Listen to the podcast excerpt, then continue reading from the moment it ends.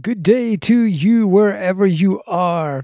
Welcome back to Interesting Stuff. It's the Homeschool Educational Supplement where we dive into topics that other people fear to touch. And we try to find things that are a little bit off the wall, a little bit unusual.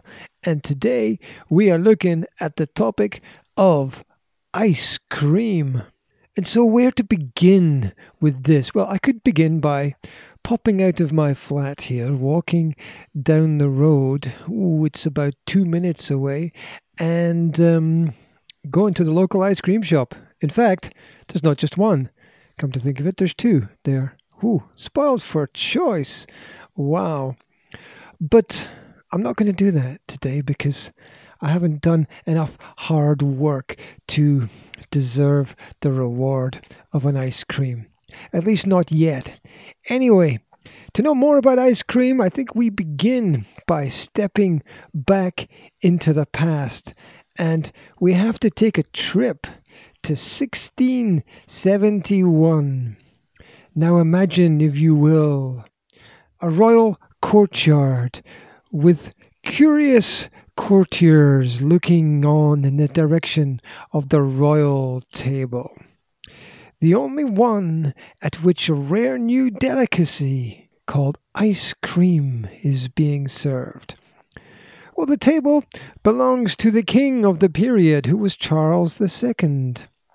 And he watched as a manservant ladled out glorious portions of the ice cold creamy delicacy, and then added some strawberries on top. According to legend, Charles tasted it and then ate with obvious signs of enjoyment. And this banquet, a meeting at Windsor Castle, was the first recorded occasion on which ice cream was served in England. But of course, ice cream already had a long history.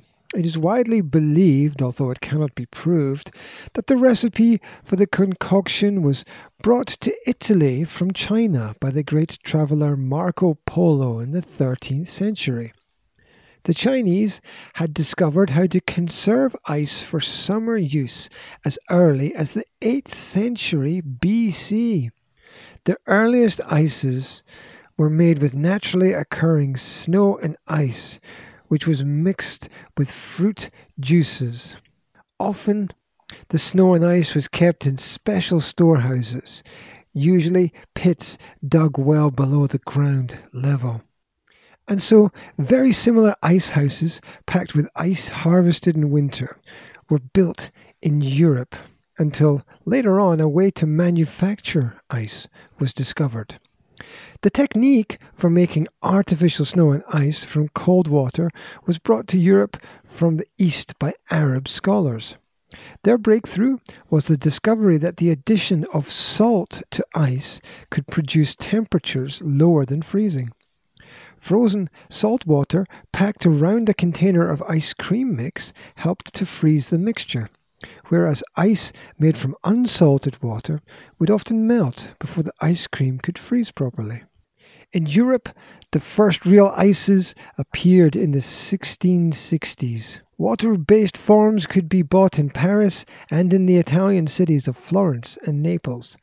By the 1690s, milk based ice creams cast in elegant molds were being made in southern Italy. The earliest English recipe for ice cream was published in 1718, written by the late Queen Anne's official confectioner. Did you know the Queen had an official confectioner? Wow. So, this book instructed the cook to fill a tin pot with cream and place it in a pail or bucket that had been packed with salt water ice. The pail was covered with straw and placed in a dark room. The cream, which was often mixed with flavoursome summer fruits such as cherries, apricots, or raspberries, usually froze within four hours. Later, chefs advised brisk stirring while the cream was freezing to reduce the tendency to form large ice crystals.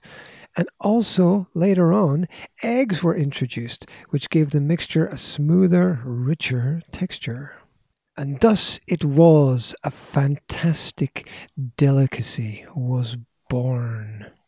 Tell me, do you like ice cream? What's your favorite kind of ice cream? Do you like the, the ice cream ice cream or do you like the sort of frozen ice lolly sticks or do you like the what do you what's that sandwich the like nugget you can get nuggets marshmallow mixed with ice cream and oh my mouth's beginning to water already just thinking about all the different possibilities.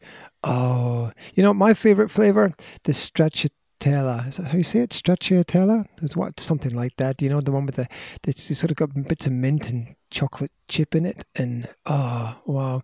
But then every place that makes its own ice cream makes it slightly differently. So i guess that means you have to go to each different place and taste all the ice cream at each different place just to see which one is the best. Oh yep. Life can be difficult sometimes. But anyway I consider myself really lucky just to have the opportunity to have ice cream. It's just one of the lovely luxuries that exist in the modern world. And um, I feel grateful for the opportunity just to be able to walk down the road here and pick up one.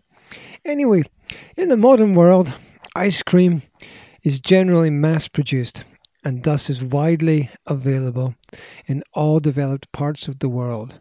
Ice cream, as you probably know, can be purchased in large cartons from supermarkets and grocery stores or in smaller quantities from local shops and convenience stores, and sometimes in milk bars if there are any in your area. And just an interesting little factoid in 2015, the United States produced nearly 900 million gallons of ice cream. My God, that's a lot. Wow.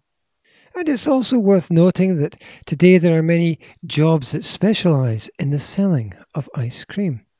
Little stores can be found anywhere where it's warm. On beaches, ice cream is either sold by a person who carries a box full of ice cream and is called over by people who want to purchase something, or by a person who drives up to the beach and rings a bell in the cart that they have. It's also found being sold in uh, certain theatres and cinemas as well. You get the little tubs there. Mm. Oh, that brings back memories. Anyway, if you're in Turkey or Australia, ice cream is sometimes sold to beachgoers from small power boats that are equipped with chest freezers. But usually, the most classic method is for ice cream distributors to sell ice cream from traveling refrigerated vans or carts which are often equipped with loudspeakers playing children's music or folk melodies to alert you that the ice cream man or the ice cream van is here.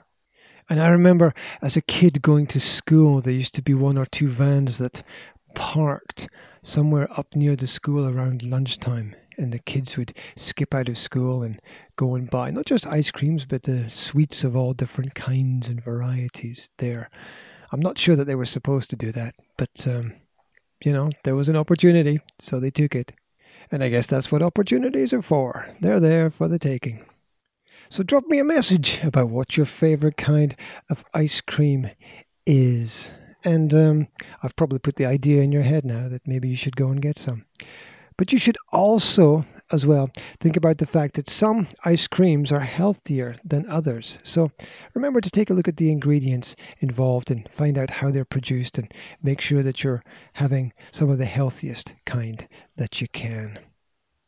And that's it for today's interesting stuff.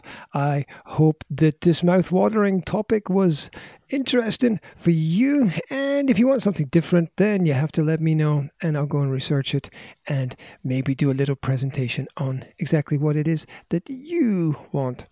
As always, there'll be a couple of comprehension questions under the video. And that's about it. So, wherever you are, whatever you're doing, I wish you a fantastic day and I'll speak to you again soon. Take care.